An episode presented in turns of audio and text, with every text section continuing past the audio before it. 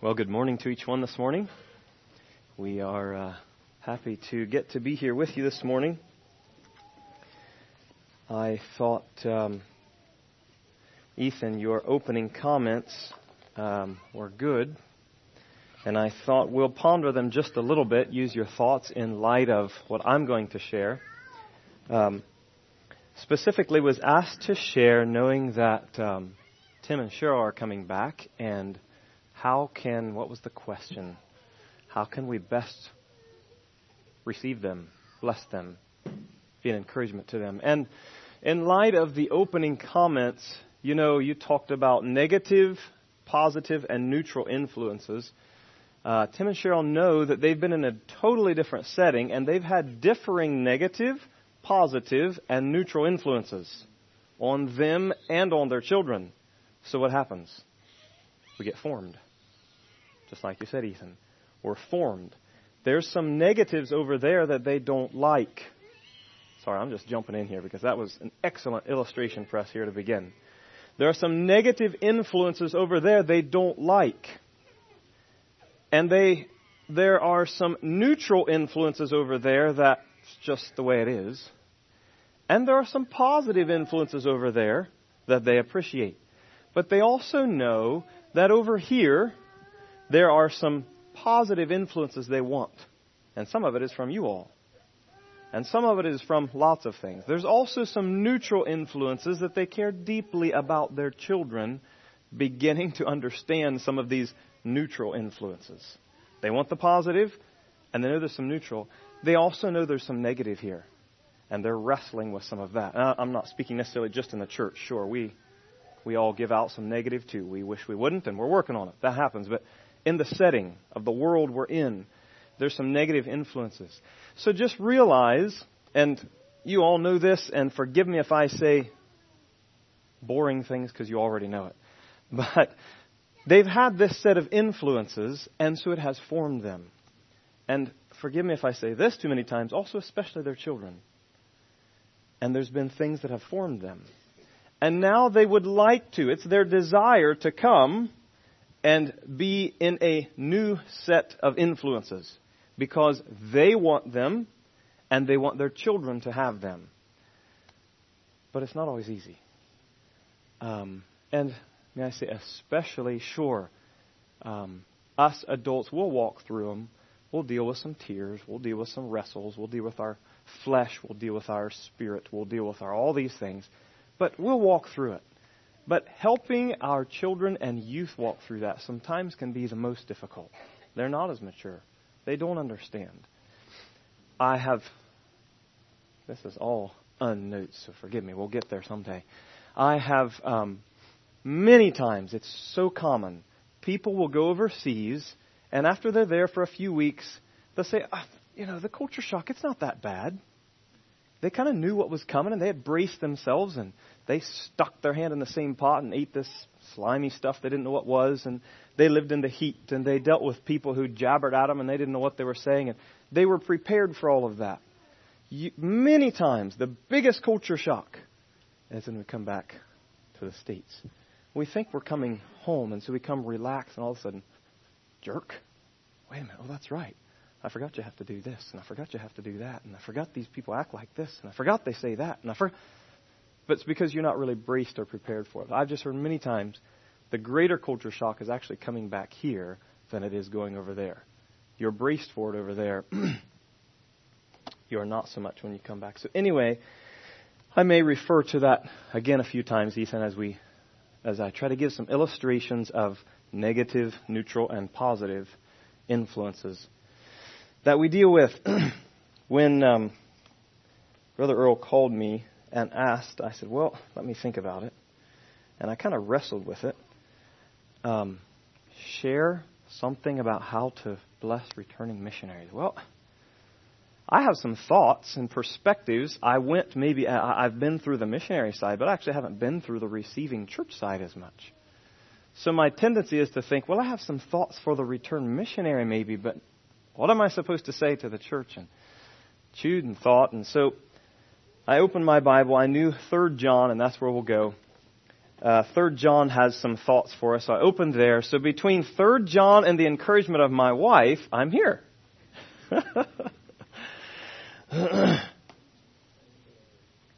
So let's just jump right into 3 John here.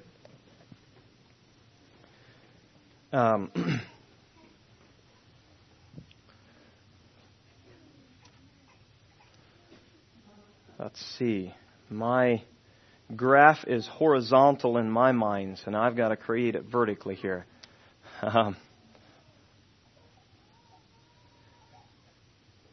Is this the only marker we have? Do we have any other colors or anything? If not, we'll make it work. I just didn't know if there's something aiding. Okay.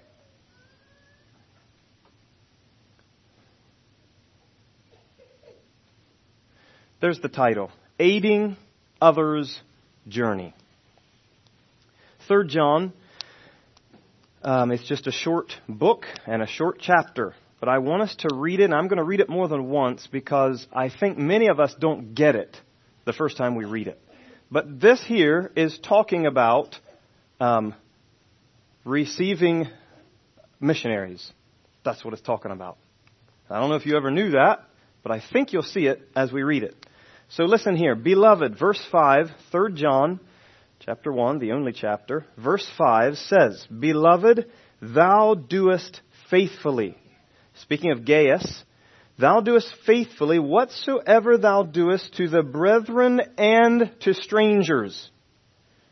Strangers does not mean strange people. It doesn't mean odd, weird people. Stranger means a guest. And you go study the word, find other verses. We're not going to do that. But that's what it means. It means someone who's coming who's not a person from your household. You are the host, and you are hosting someone. That is a stranger. Other languages sometimes have a word for that. What do we call them? Guests, I guess. Yeah, that's probably the word, guest. So whatever you do to the brethren and to guests, which have borne witness of thy charity, thank you, which have borne witness of thy charity before the church, whom if thou bring forward on their journey after a godly sort, thou shalt do well. Because that for his name's sake, these guests, these people, these strangers, for his name's sake, they went forth, taking nothing of the Gentiles. Obviously the connotation is they're sharing with the Gentiles, they're giving to the Gentiles, they're preaching to the Gentiles, because that for his name's sake, Christ's name's sake, they went forth, taking nothing of the Gentiles. We therefore ought to receive such, that we may be fellow helpers to the truth.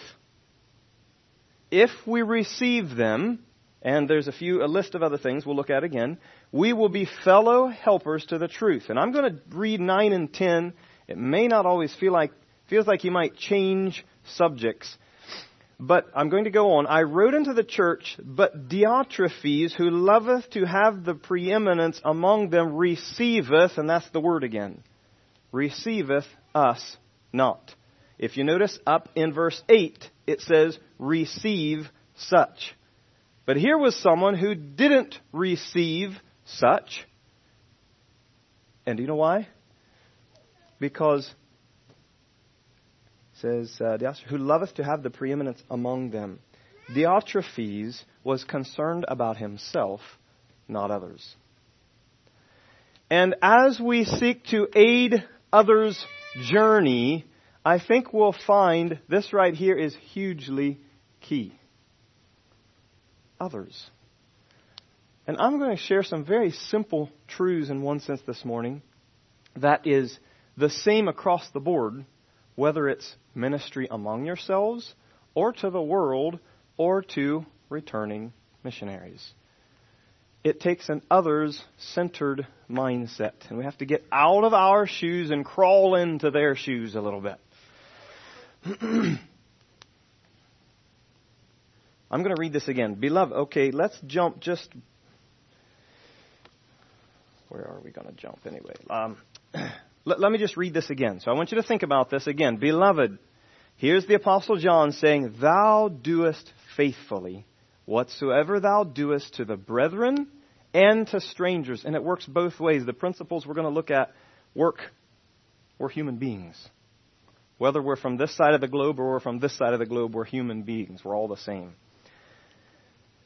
Beloved, thou doest faithfully whatsoever thou doest to the brethren and to these traveling evangelists that I think came through in John's day, which have borne witness. They have said, you know what? Gaius, of thy charity before the church. Gaius has charity.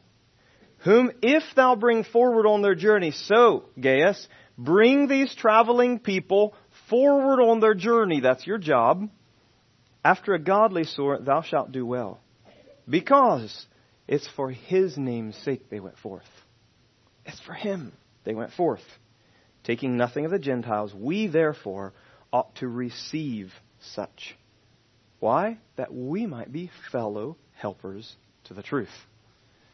Okay, we're going to dig into that a little bit. But with that as a background, I want us just to ponder common human relationships, receiving. What does it mean to receive?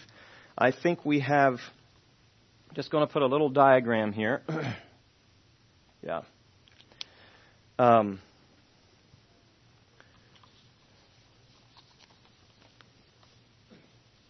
That I have pondered much in relationships, not just the specific relationship we're dealing with, but let's see if I can get this on here somehow.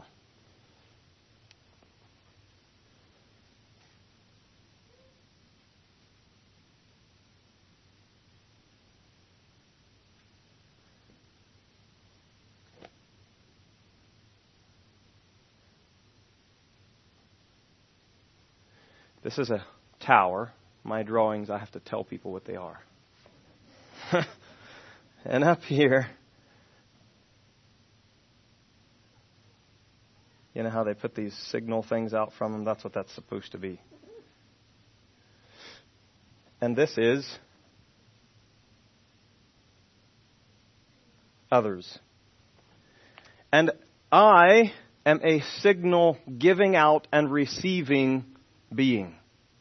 Others are signal giving out and receiving beings. And so we have transmitting here. We have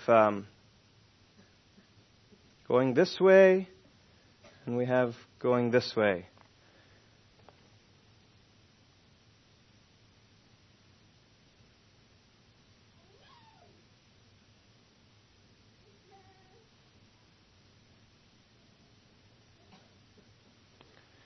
And so between me and others, we're sending and receiving and transmitting signals. And as these signals go back and forth, if I happen to be using a different frequency than you are, we miss each other. We've all seen that happen. I'm going to give a couple of cross-cultural illustrations of missing each other. Brother John, can you help me? I had an American come greet me. You can stand up here. And stand over here just so they can both see us. And Americans came, and I'm American, so I'm supposed to be relaxed, and I know how to do this. And greeting each other, that's simple, right? You don't make those dumb mistakes. Well, I said hello to him. I think I probably greeted him properly. I'm going to make a mess of this, aren't I? Okay, hold on here, okay? And so I was shaking his hand. One of my sons back here, I guess I don't know if it was my sons, I was in need. And so as I did, I grabbed his hand and I turned to talk to my son just a little bit. Yeah, I needed to take care of something. 10 seconds, you know, and I turned back. All of a sudden I realized, oh, I'm holding an American man's hand and he's probably uncomfortable. My transmitter transmitted, hold on just a minute. Okay, I shook your hand. But then I turned just a little bit and I held it just so that he would know. You can sit down. He would know I'm here. I'm not letting you go. I'm still a part of the conversation. I don't want to be unkind. I'm being respectful to you to let you know I'm still with you. You're important to me and that you are the most important. I just have to deal with an emergency for 10 seconds. That's what my transmitter was transmitting. Okay, that's what I was doing. I was sending up here. Did he get that? I don't think he got it. Did you get that? Is that what you thought when I held Brother John's hand? And we all chuckle. I had been in this influence for a while. And this influence taught me a neutral thing. I guess it could be positive because I was showing respect. But my positive respect showing signal was received as odd. And I laughed and I said, I'm so sorry. You know what I just did? And we talked about it so that he could understand what I was trying to transmit, and he received something quite differently because I was sending off a different frequency than him. Influence. So I was saturated with an influence for a while. Another group of people came in, and I didn't act right. I messed up. Not a huge deal. We laughed. I talked about it, and we went on. Maturity sometimes can deal with this. But you meditate on this in common human relationships and even watch a brother's meeting. And sometimes you'll realize, we've got frequency 99.5 and receiving 102.3. It's not connecting, right? We've all seen that. Sometimes there's actually a different opinion. Sometimes there's we're on a different frequency and we're just not getting it. Cross-cultural issues, that's very common. What's better? What is more sanitary? Eating with a spoon or eating with your fingers? Which would you prefer? Spoon. Most of us. Unless you've lived across the ocean a while, you're going to say spoon. And a dear other culture person might look at you and say, listen, how many people have put that spoon in their mouth? And how many people have put this in their mouth? Now you tell me which one's more sanitary. Right? Do you see? And we could go on and on and on. And I just share a few illustrations just to make the point. Just because it's different doesn't mean it's wrong, nor does it mean it's right always. There's some neutral things in play here. So when we cross cultures and we change, many times we're transmitting and receiving different signals. Especially with our children, they don't understand that concept of what signals are happening. And sometimes they come back and they feel dumb. We go over there, we begin to try to learn a language and learn a culture and learn how to do things. We're not sure how strong of a word to use. Dumb, stupid, brainless. You know, these adults in that context, we don't even know how to do things right. We don't know how to say hello right. We don't know how to wash our clothes. We don't know how to relate to and buy things and sell things. We're just kind of clueless. But the problem is when we come back here, we're supposed to be home, right? And we forget what we've relearned, delearned, unlearned. And so frequency differences happen. Okay, I think that's enough to make that point.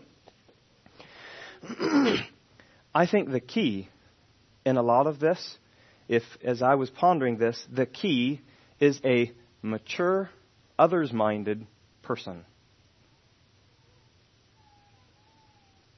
Sure. Others, you're going to have to decipher this board. It's going to get pretty full. Person. That's really the key. Are we always that? Mm-mm. So then we have difficulties, frequency issues. But as we look at some of these things that I believe 3 John pulls out and we get practical with some of them, we will see that the key is really me getting out of my world and expectations and willing to climb in and try to see them through someone else's glasses. And you don't do it right away. It takes time. There was a couples, older couples, that Laura and I have appreciated, and we made special effort at times we were in the States to get together with them. And there's no doubt in both of our minds something clearly stands out about both of them. We saw them as older. Their children weren't in the house anymore, but they were actually, I guess some of them, they still had a child or two at home. But they had lived an others-centered life, a kingdom-centered life. They had done some crossing cultures that helped their children walk through some of those things. Anyway, a few of those things that made us key in and say, we'd like to spend some time. And I guess I'm audacious enough to ask for it. So we sat down with them, both of them, more than once, and began to talk. And the thing that clearly stands out to us by the end of the evening or the time we had together was we started realizing, wait a minute. We're talking about ourselves. We wanted to hear from them. And we're the ones talking. And you know why? Because they cared about us. So how are you doing? What's God doing? What's happening in your heart? And I don't know what all the questions they were asked. But they weren't concerned about, they weren't thinking they had so much to offer. And so they were going to come and just really offer a lot to us. They're these experienced, cross-cultural, mature, all this. But that wasn't their concept. They came and they cared about Laura and I. These little, young, immature, whatever, seeking to learn people. And they began asking questions and drawing us out. And we realized it happened more than once. They care about us, and we're talking about ourselves. Wait a minute. We wanted to learn from them, not talk about our life experiences, weaknesses, problems. But in doing that, they were drawing us out. And it felt like they cared. And the oil of their care meant tremendous. Did they give off deep words of wisdom? Maybe not. I don't know that I actually remember a lot of words of wisdom. I'm sure they probably said lots of them and I missed them, but that wasn't the key. The key was they cared, and it was appreciated, and we felt loved and cared for. Again, it was a mature, others-minded person, and that's what they were, and sure, they understood some of our experiences. They had walked through it too. They could empathize, sympathize, all that. But let's go back here to 1 John, and we're going to look at three different categories to try to get practical. First, we have, Beloved, thou doest faithfully. Right here with me, he says, thou doest faithfully. Faithfully.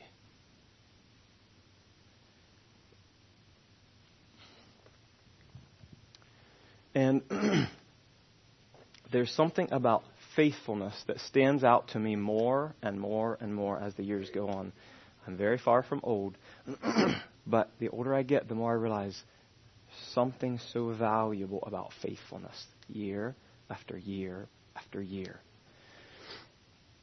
And so it works the same way in a smaller context. When someone comes back, the key is not that I make the biggest bang of being the most caring, loving person, at the very first time you meet them. The key is a faithful heart that really cares. You may not say all the right things the first time or the second time, but you're consistently there, and down in you really, really care. A faithfulness that keeps going. Again, not the best words the first time. Not the most, you don't have to have the right words. You don't have to say the right thing. If down in, you care about them. And there's a faithfulness in that you truly care. Be faithful. Be a faithful one that is there for the long haul, praying, caring, making yourself available, asking questions. And be willing to come outside of your shoes and try to put yourself in their shoes. There's something about someone who will faithfully do that. Not just the first time and not just the second time, but who faithfully do that. That might seem really dull and duh, but it's a blessing. As they come back, dealing with positive, neutral, and negative changes. Someone who does that for them, that means a lot. We still communicate with Tim and Cheryl some, and he made the comment, just to know that they asked you to share something, he said that means something. They care, and we appreciate that. So bless you for that. You're beginning on the right foot to care. Not because I have the right things to say and I'm the right one to ask, but your heart's in caring about it. So when he says there's something about faithfully doing, and he tells Gaius, faithfully do it, there's a blessing in that. Just that faithfulness. There's something hidden down in there, I believe, of faithfulness. Then he says, you're faithfully doing. That means to be engaged with and to work and to actually engage alongside. There was a dear lady that stands out in my wife's mind when we came back. And she faithfully cared more than once, more than twice, more than three times. She actually didn't understand the whole cross-cultural concept. She didn't understand. I don't know if she's ever even been out of the States. But she cared. And she asked. And she sat down. She might have even cried a little bit with her, hearing her heart. But she also was willing to do. And she made a phone call. And she said, Laura, I was going, there's a real good deal on honey. And I just thought, well, maybe you would like some of that. And you probably don't, again, we don't know when you first come back where to get honey and where the best place is and how to get it. And add to that a list of about, how do I not exaggerate, 250 other things? My first thought was 1,000, but okay, maybe that's exaggerating, but you might be surprised. And so she called and asked that, and she said, and by the way, I'm going to pick some up. I'll pick some up for you, and I'll drop it off. Thank you. My wife, sometimes when she first walked into Walmart, she needed some laundry soap after we'd been gone for a while. And she walks in to quick grab some laundry soap, and is there a whole aisle of laundry soap? Maybe not quite. What do you buy? And I know you might think it's funny, but we make, not to exaggerate, hundreds of decisions in a day that are normal because we already know what's normal. And you go to buy laundry soap or honey, and it's, my wife comes back almost overwhelmed. She had no idea if she made a wonderful purchase or a purchase people would laugh at. The dumbest purchase you ever made because you fell to the gimmicks. Who knows what all? And she has it.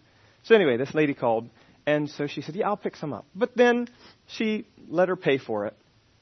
When you go too far and you don't ever let them pay for something and you're always doing something, then you can almost, you know how it is.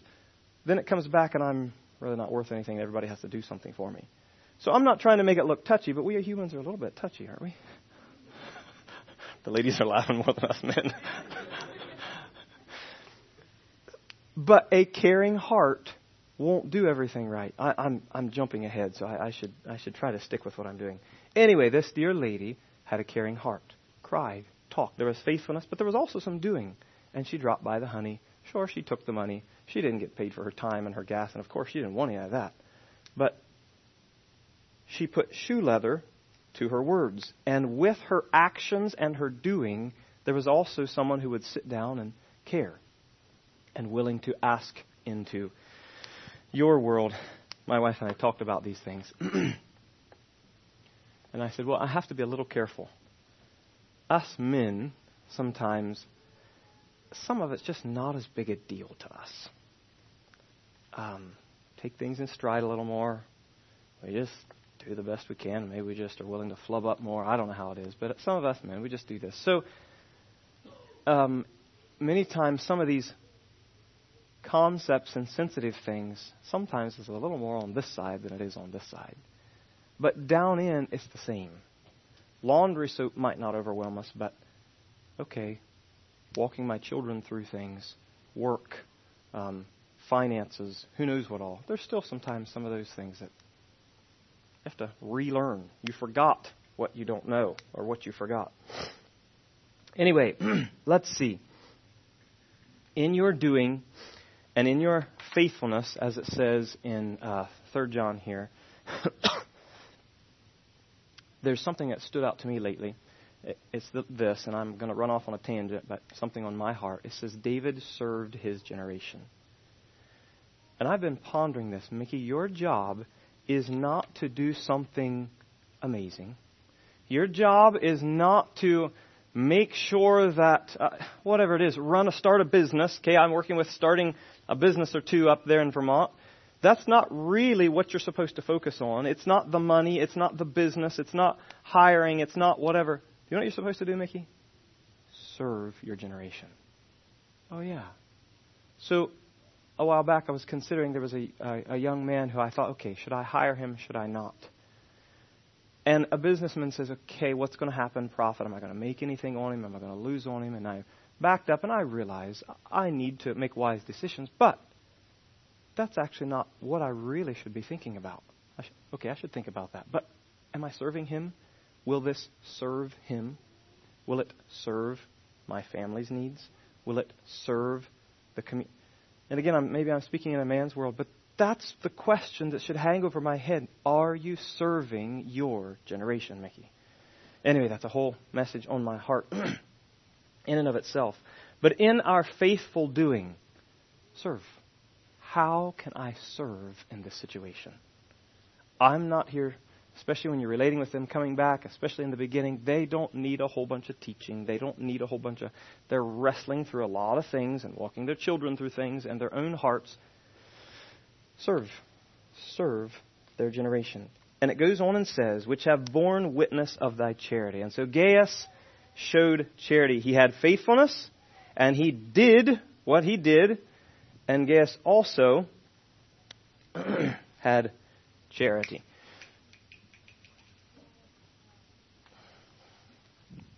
Thank you, brother. Charity covers. It just does. Think about it. Though I speak with the tongues of men and of angels, and I sit beside the returning missionary, and beautiful words gush out, and I say the perfect thing, and have not charity, it profits how much? Nothing. Just remember that. The charity down in my heart as I relate to my brothers is much more important whether they're from foreign or they're local. And I hope you can see I keep applying this foreign because that's what you all asked. But even local, same thing. I have the perfect words and speak with tongue of men and of angels. But you know what? If someone else sits on the other side, stutters, stammers, and says the wrong thing, but if we know... coming from a heart of love, deep charity covers. It's okay. My wife's father fell off of a roof years ago, had hit his head, serious. It's so serious, I'm not sure if concussion's a big enough word for it. I don't know what they call it for sure. But he was out, and it seemed like he was about brain dead. He's laying in the hospital. And the family is grappling with the reality of possibly having a brain-dead father, husband. And there's just a hushed sobriety, sadness, heaviness, wrestling with all this. A dear brother from the church. He's a little, what would I say, loud and forward sometimes. And so he starts transmitting a message to them. Okay? So he walks in a little bit loud and forward and says, "Oh, God told me that he's going to rise up and he's going to be strong and back like he was." And I don't know his words. And God showed me this and I just wanted to share it with you. To a hushed, sober mindset. That was a bit of a jolt. It's a little harsh. And it's like, okay. He was transmitting, "I care deeply about this man. I've been praying and weeping for him, and I want to give you courage." That's what he was transmitting. What it felt like was loud and boisterous and a little harsh and, "Don't you care about what we're working through right now?" But do you know what? It was actually Mom, the wife of Dad, was able to help the children, and she said, "Listen, look properly at what he's transmitting. Don't take the jolt of the way it feels." And they all knew he deeply cared. He loved Dad. He loved the family, and he cared. And so they put their receiver from the way it felt, 101.3, and they bumped it down to 99, whatever he was sending. "Oh, okay, thank you." And it felt like charity. The key wasn't his words. He actually did some of the words wrong. But his heart was right, and they had the maturity to see that. And if, again, it comes back to charity. when they come if the heart is others, them. I'm caring about them. I'm not here with the answers. I'm not necessarily going to teach you everything. I'm not going to. But it's a heart of love from the very inside. And then the tongues of men and of angels, whether they're there or not, that's optional. Right? I hope this doesn't feel too duh to you, but it's really true.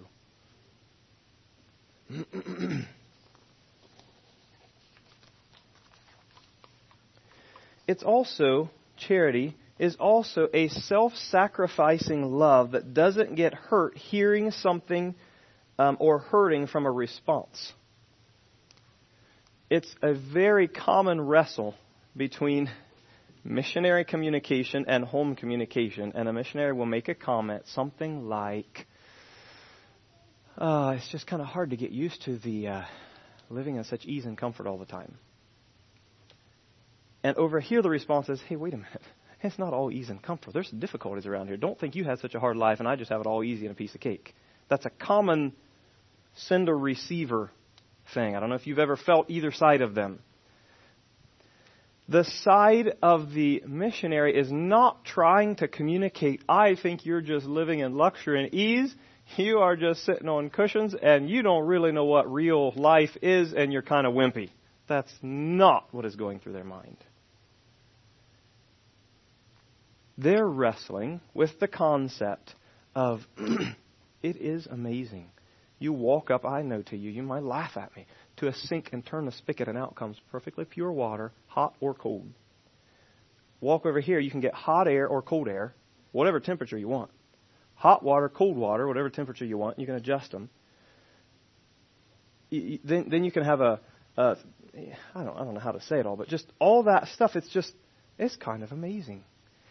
When they make comments about it or they're thinking about it, if you respond with the idea, oh, they just think I have it easy. They don't realize I have difficulties in life too. And don't just call me a lazy bum, easy, slothful. That's not what they're thinking. But sometimes we can react that way. You ever felt one of those sides? Any of you? Yes? No? Maybe? A little? Maybe not? Okay. That's fine if you haven't. But it's a common response. We'll just be amazed at some of the how nice we've been able to make things in some ways. And the response can bristle that, don't just make me feel like a slothful bum.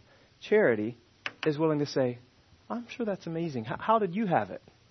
What are you thinking of? You know what I'm saying? And you begin to think about others and aiding others' journey, not how it felt to you, but trying to crawl into their shoes. That's what charity will do. You're not hurt by a comment. When they say something and we don't bristle, we care. Charity, right?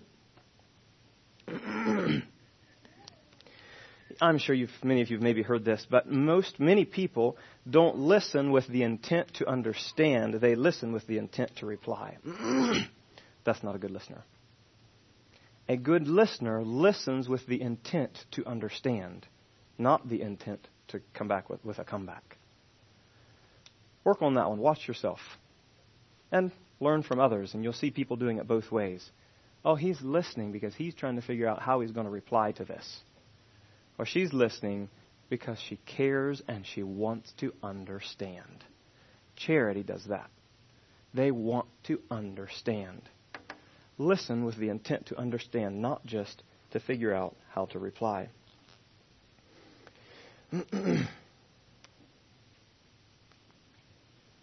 Charity is going to sometimes need to cover when you think something's odd. We sat down with our children sometimes, and some people had made a special meal. You don't get this kind of thing in Tanzania, and we're going to give you a special one. And our children looks down at the plate and says, Mama, what's this stuff? Or, I don't want any. Wait a minute, our guest just fixed us something special, really, really good. And our children are hankering for rice and beans. Okay, sending and receiving. Can you see that? You're showing love, and the parents will understand it. Some of the children won't. And it won't just be food. Again, sometimes I hesitate to give illustrations because these may not be the illustrations that affect certain people. Other people, it's whole other illustrations. But just try to get the heart of it here. Love, charity will cover. It's okay. Don't be offended when little Johnny doesn't like this special sweated over meal that you made for him and he wants plain old rice and beans again. Don't be offended. Have a heart of charity and cover it. And let love realize they're not communicating that they don't care about you and they don't care about your self-sacrificial service. They're just being honest. And they came from a different set of influences that formed them. Maturity isn't bothered for self. It's caring about the other person. Again, teens especially sometimes have the hardest time.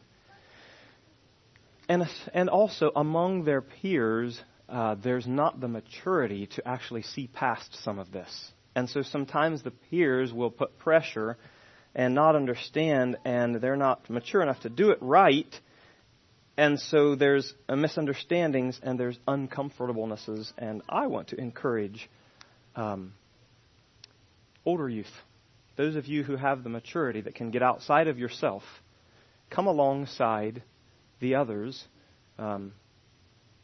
the younger youth, and draw them out and care about them. You step outside of your box and be willing to draw their hearts out. Ask them questions. What are they thinking? Step outside of your normal box and seek to get in to their box. And remember, they are perfectly functional people over there, even though sometimes they feel dysfunctional in our setting because we don't always know how to do it right and we forget. And again, children are in learning mode, but when they've learned here, they have to flop and learn something else. Be willing to cover. Give space. I would like to just open it up in light of these three things and everything I've said here. Questions, comments, Marvin and Jenny have been through, my sister and brother-in-law have been through some of that, and I was delighted when they said they'd come along, and so I'm hopeful that maybe they have a couple of comments too. But I just want to open it up. Does this make sense? No hard and fast obvious answers, but just understand what's happening with communication and have a faithful doing charity. Comments, questions, thoughts, illustrations.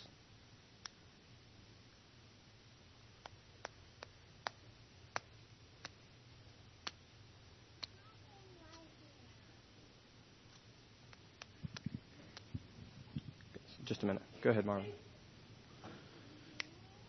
So one thing that really try to understand, as Mick was saying, this was more for my wife than for me.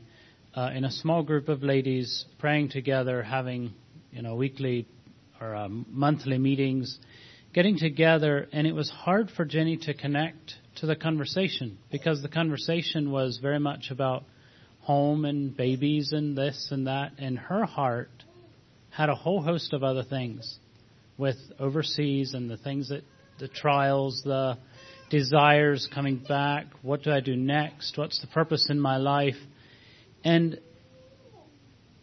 yet realizing that none of these ladies are really going to understand what I have to say. And so if you can listen with that heart of charity, that we probably say things because we're passionate about something that could hurt. One of the things that we wrestle with, I figure Tim and Cheryl will, Mick and Laura, is that whole thing you were in a place of ministry day in and day out. We come back here, and instead of working what I was over there at 15 to 20 hours a week, and the rest was family and ministry and those things, I need to go back to 40 hours a week. Is that all I do in life? Work? Be patient. and give grace to some of that mindset coming out. We're here for more than work. We're here for more than supporting our families. And, you know, those things will come out probably. Give grace, listen, hear their hearts.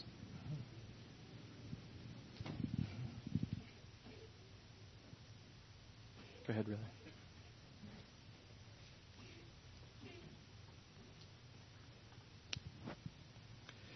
No, I agree with what you're saying. I think it's very good. And I think it even applies to us. We have different subcultures here, even mm-hmm. Different backgrounds people come right. from, and learning how to understand and work together. That applies to even way more than just what we're looking at here. Mm-hmm. Good. Yeah, it's called human relationships, right? One of the most complex things for us humans to do right is the very thing we're desperate to do right. Or maybe I could say the hardest things for humans to do is what Jesus said Christians will be known by. Their love one for another. Their relationships. And yet that's the hardest thing in the world to do. Right?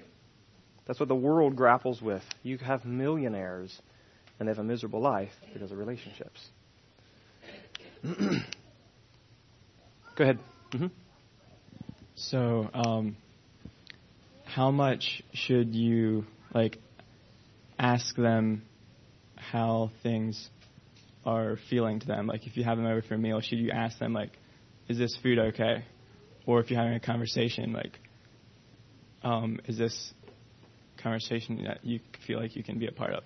Mm-hmm. Or can you go too far in asking too many questions like that? Yeah, first answer is I don't know because we're all different. Okay, my first answer to lots of things. I don't know. Now, opinion. Yeah, I think you can go too far. And we'll get to that a little bit. They're normal people. Don't tiptoe around them like they're some China doll. You might do it right, you might do it wrong. Normal people. But sure, ask. What are your thoughts and feelings on something? Sure. But be sensitive to how they respond to that and take the cues of whether that was an appreciated question or not appreciated one. Go ahead, Marvin. They are sensitive, will be sensitive to really trying hard mm-hmm. to be a blessing here, mm-hmm. to fit right in, to merge right in with you all. And so you can go too far. But yes, you don't really know. You have to be sensitive and be a blessing. The other thing I thought of, we talked about last night a bit, is just sometimes saying, I don't understand. I don't understand what you're going through. If you don't, fine, tell them that.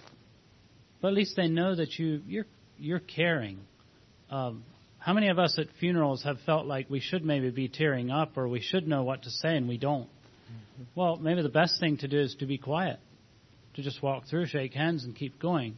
We don't have to say something, but if they know we care, that means about as much as saying anything. Yeah.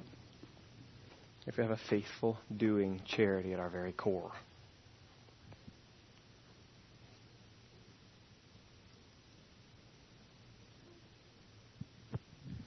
I've never been overseas, so I sort of cringe saying what I'm going to say next, but I taught school from 92 to 06. Usually had about 24th and 5th graders and poured my heart into it. You know, if it was a 50-hour work week, it was a short week. And then due to family dynamics, my brothers-in-law thought I should quit teaching school and earn money and buy a house. But, okay, so my quitting teaching school was my choice. But I must say I really struggled hard the next 3 years because of culture shock. I went from, like Marvin was just saying, I went from being... Uh-huh. in ministry and church to just being a common, ordinary wage earner that wasn't really doing anything for the Lord. And I struggled with self-worth the next 3 years more than I even want to admit. Good. Yep. I think you understand some of that. It's good. Mm-hmm. Okay, let's go on. I'll open it up later again. Okay, 3 John, I'm using that as our outline here a little bit. Which have we read, borne witness of thy charity before the church, whom if thou bring forward... Okay, so what we have here...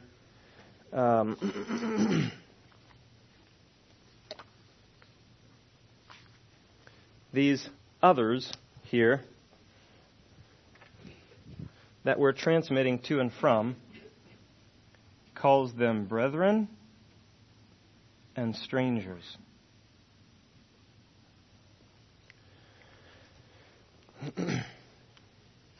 And it was already mentioned here, I've mentioned it, some of you others mentioned it, that in the things we're talking about, it works the same, whether it's brethren or it's traveling evangelists or missionaries. It's the same principles as we relate together.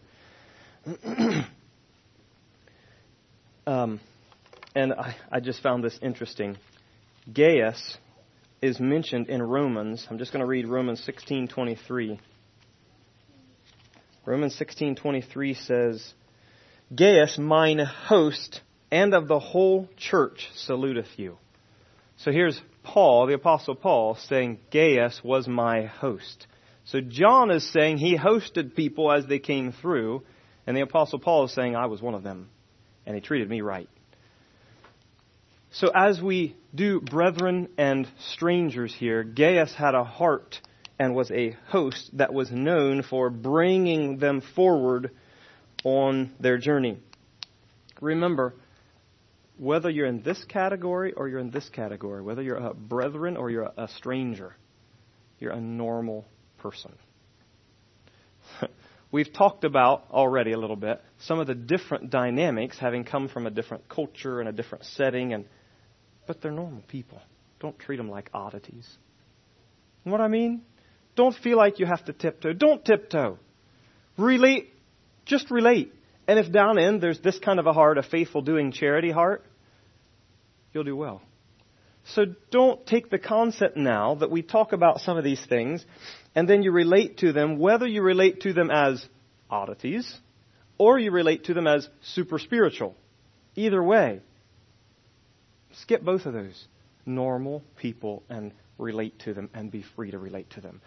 You know, you ask questions, and that's very common in this type of a setting. Okay, so do I ask them this question? Do I ask them this question? Should we feed them this? Should we feed them that? Should we go here? Should we go there? Should I say this? Just have a heart of charity that's sensitive, but then be who you are and care and relate. Don't tiptoe around like they are odd people. They're normal people, not special, not super spiritual. They have weaknesses. They have problems. They need others. They need acceptance. They need brotherhood. They need influence. And they want all of this. It's just there's a transition time that some of them will be extra sensitive. You don't be sensitive in the sense of tiptoe, but be sensitive in having a faithful doing charity. Just saturated, a heart. That heart from the core. So they're very normal people. But also understand they're a little different. Can I do that? Can I give you a paradox? They're different in that they have a different set of circumstances that they're looking at life through. They have a different history. They have a different, set of influences, a different history, a different backdrop on which to look at everything they face. We all look through the lenses of our history, our experiences, our past. We all do that. That's just the way we live, and I'm not going to dig into that very deeply. But so recognize it's okay if they come with a different set of lenses. Normal people relate to them normal, and yet have an understanding heart that it's coming from a different lens and a different set of circumstances and a different set of experiences.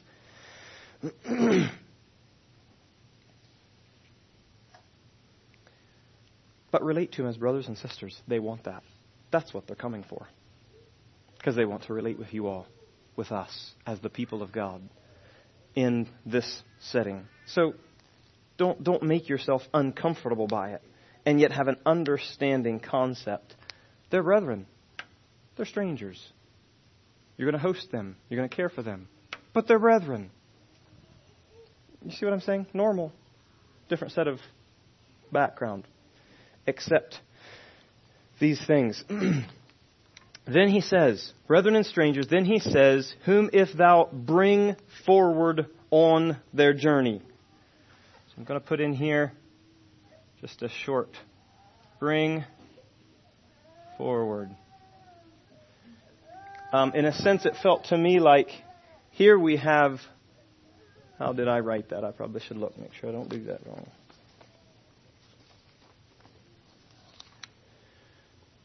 Here we have the... Kind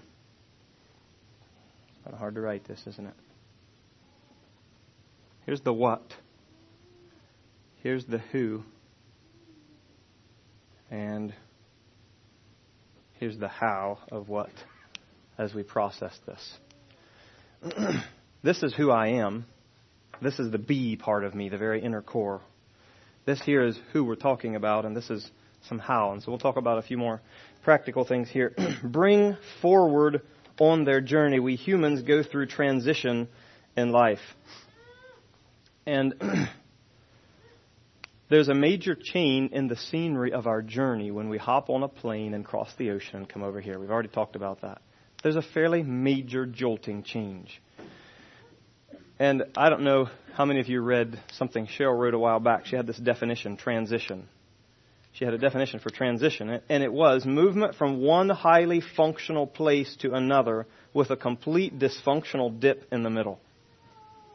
That's transition. And it was a quote from someone else, but she sent that. That's what they're going through. They're going through movement from one highly functional place to another highly functional place with a complete dysfunctional dip in the middle. And that's the way it feels sometimes. To transition from this, we were highly functional, productive people, and our family was a unit that knew how to relate and did it well. And there are people over here that are perfectly functional and know how to do it well and do things right, but they have to go through this dip before they climb back over here. And so that's the way it feels sometimes. From, yeah, she just mentioned even a little girl that cries because she can't find any of her dresses and she can't find any of her dolls, and she, you know, and life's just all upside down for a little girl. To parents who have a loss of status. You mentioned that. They just lost their position, what they live for. They lost what they're valuable for. They lost what they really do well in life.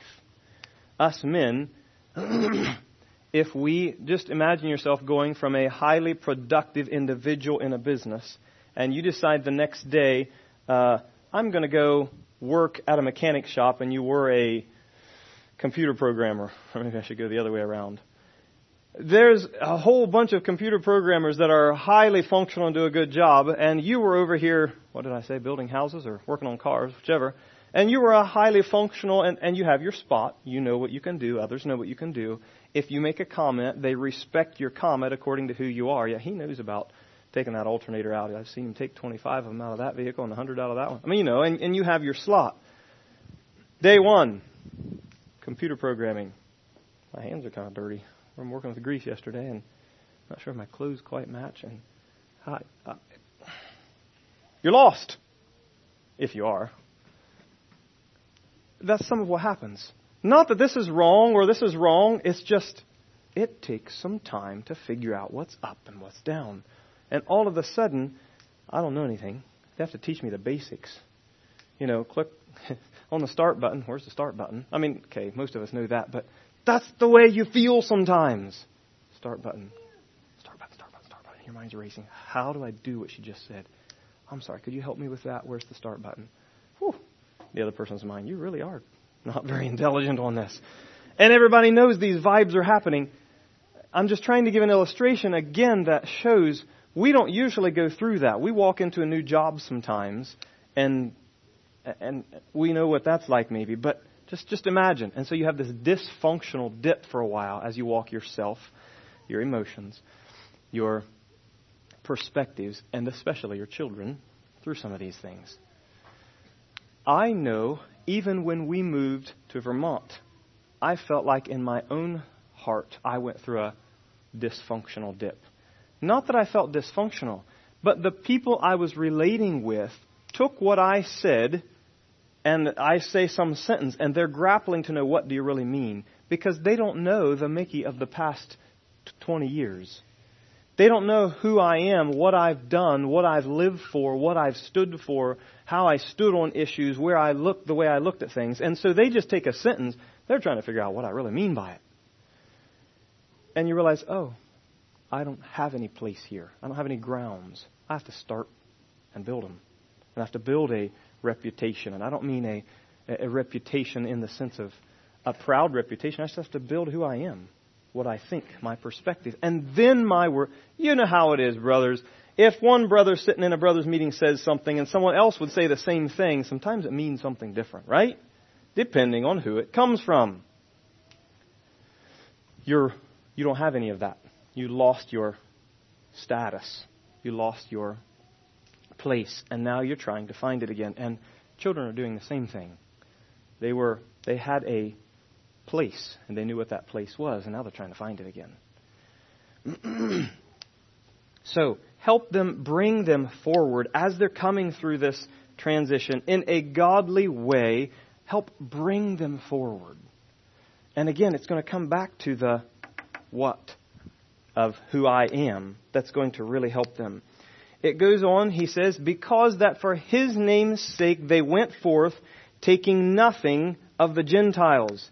And I'm just going to say, acknowledge. What did I put here?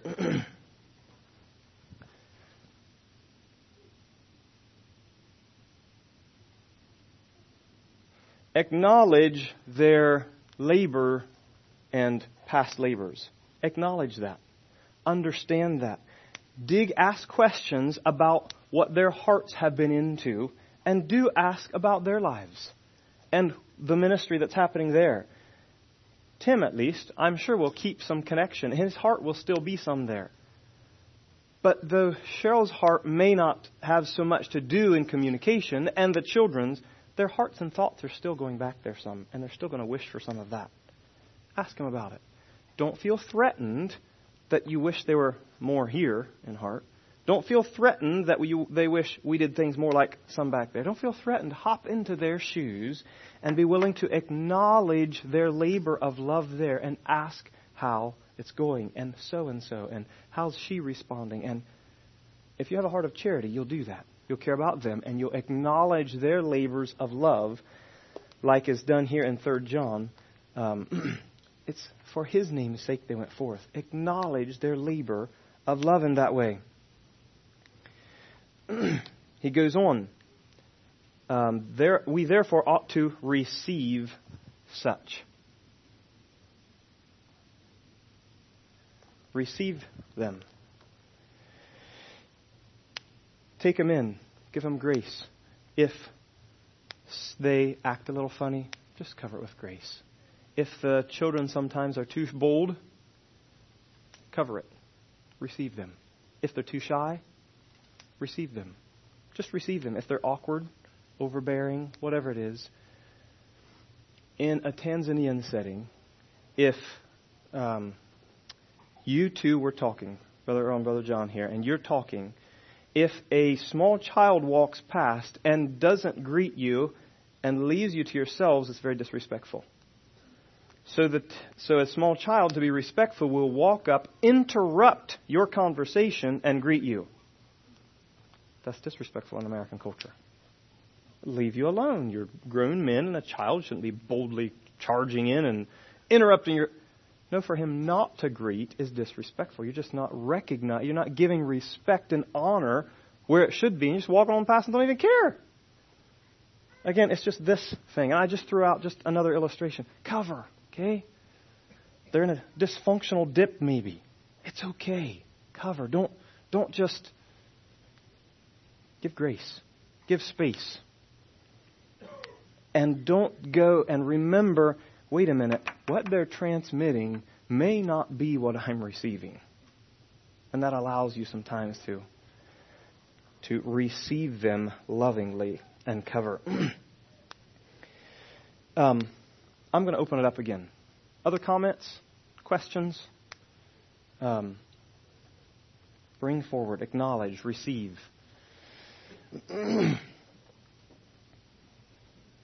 Comments, illustrations. Comments you had earlier were good. others. Over here, there's one. I just want to take this opportunity to bless one of the ladies here. I was once a stranger here. I did not come from overseas, but I came from a different group of people and a different congregation. And Doris Nolt was there for me from the beginning. And I just want to bless her for caring and pursuing and just walking along. She asked me how I was doing from time to time. She cared. She listened. She laughed. And it meant a lot to me. And I want to learn from her, from the things she taught me through that all. I just want to bless her this morning. Excellent. Excellent. You had a transition, and you had a dysfunctional dip. And sometimes you feel like you're still scrambling out of it sometimes, right? It doesn't happen overnight. I didn't mean to put you on the spot. You don't have to say yes or no to that. But you understand that. Dare I be so bold as to say theirs might be even a little bigger. And yet it can be less, you think, because they were here. They know who we are. Sorry. 4.5 years, influence, saturation, and children. Walking through all that. Excellent illustration. You have experience. Good. I didn't hear one thing she said that this lady said to her and said right or said wrong. You know what you heard? Right? She cared. She listened. She laughed. She asked. Anyway, perfect illustration. Something that happens to we ladies is that we cry. And it might be happy or it might be sad, but when change happens in our lives, which is, we all have that, but when you don't know how to relate to Cheryl or the little girls that are going to cry, you can understand change. You can understand what it feels like to go from one thing to another in any area of life. And I think finding ways to understand that, like Mick said, we're people, so we all feel the same things. It might not be in the same area, but we all know what change feels like. We all know what understanding feels like. We all know what misunderstanding feels like. And if you can put yourself there, I'm speaking especially for the ladies, I guess, because we tend to be the more emotional. The other thing I thought of was at one point when we came back from India, we were totally embarrassed at our children's table manners. I mean, it was horrible because we always used our fingers, always, to eat. And we get back here, and the children didn't even know how to hold forks and spoons. And they're, picking up their green beans or whatever. They were younger as well, but when we went back to India, we decided, okay, when we have Indian food, we use Indian manners. When we have American food, we use American manners. Because we had to, my point being that there's different training. We've invested in different things. Tims have invested in different things for their children and for themselves for years. Different training, there's different requirements living in that culture, there's different interests, and that is their life. You come back here, and they want to be here, like Mick said, but there's also, it's so different. It's just different. And so I think I found a blessing when people asked me about what I had been interested in for years. There was, it showed that, okay, they didn't understand, but it mattered. Yeah, exactly. So while they also want to be brought into, they want to be here. It's just hard. There's adjustments. But so bringing them into what's your interests and trainings have been is great, but also understanding that if you ask about theirs, there's a place for that too. And sometimes, for me anyway, sometimes I wanted to talk about it and sometimes I didn't. And if I can find a gracious way to say, you really don't want to hear that story right now. How's your garden growing?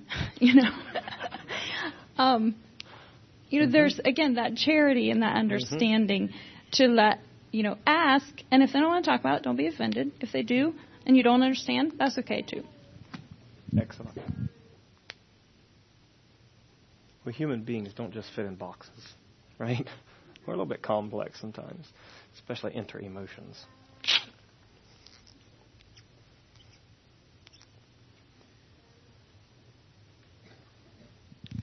Thank you very much for all your illustrations up there. I experienced a little bit of that when I moved out here to PA. I didn't really know anybody. And I had different people that reached out to me and listened and cared about me. Mm-hmm. And those people are very, very special in my life. A couple of them were Dale Schnupp and Jason Reed. Both of them took me out for breakfast multiple times. I didn't really know anybody out here. And so it meant a lot to me. And then there was a couple verses I was thinking about. One of them says, charity suffereth long, charity is kind, charity envieth not, it's not puffed up. We heard a message on pride the other Sunday, and somebody that is puffed up can't think of others. It's all about them. Also was thinking about that quite a bit with a situation I'm working with that I'm pretty involved in that makes it very difficult when people are thinking about themselves. And then there's another verse here that the first part of it, I hear love and kindness. It says, wherefore, this here is in James 1:19, wherefore, my beloved brethren, let everyone be swift to hear and slow to speak. Anyway, so that... and slow to wrath. And slow to wrath, yeah, patience, yes. Excellent. So all of those things combined can... Open up the transmitting and the receiving a lot, I think. So thank you very much for what you're sharing.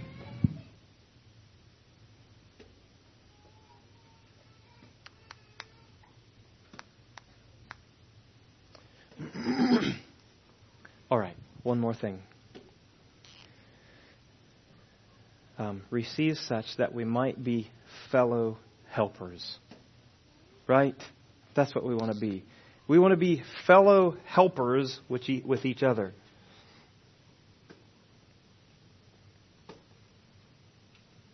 That's my calling.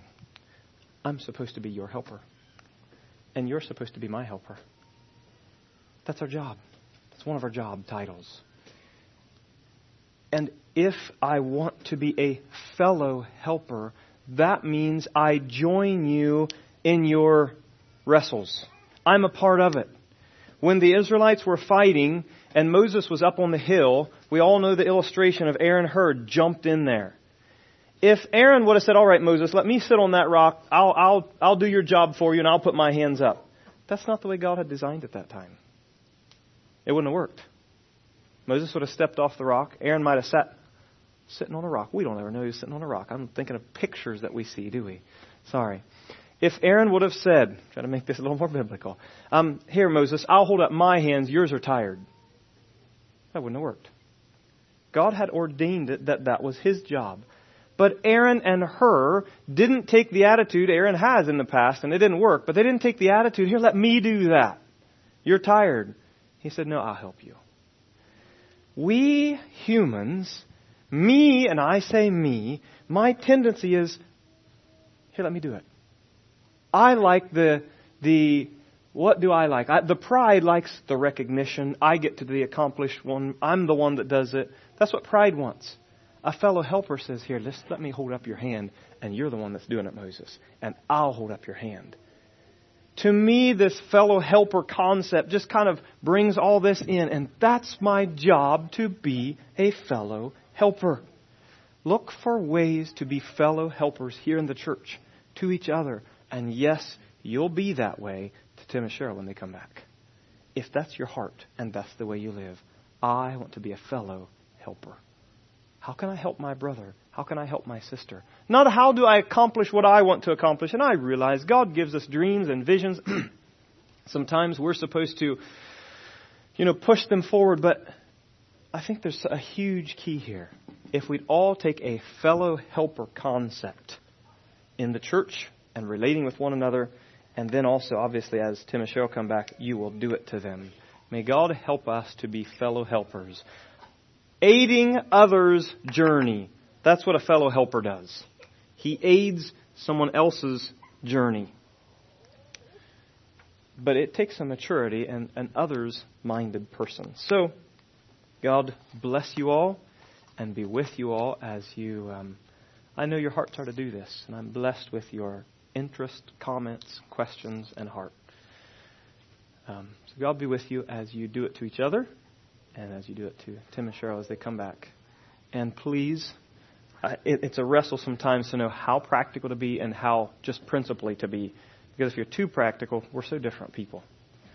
And we all sometimes want to need something different. But let's bow our heads and pray. Father, I come asking you would bless my dear brothers and sisters here at Oasis as they seek to aid others' journey among themselves and even especially as Tim and Cheryl come back.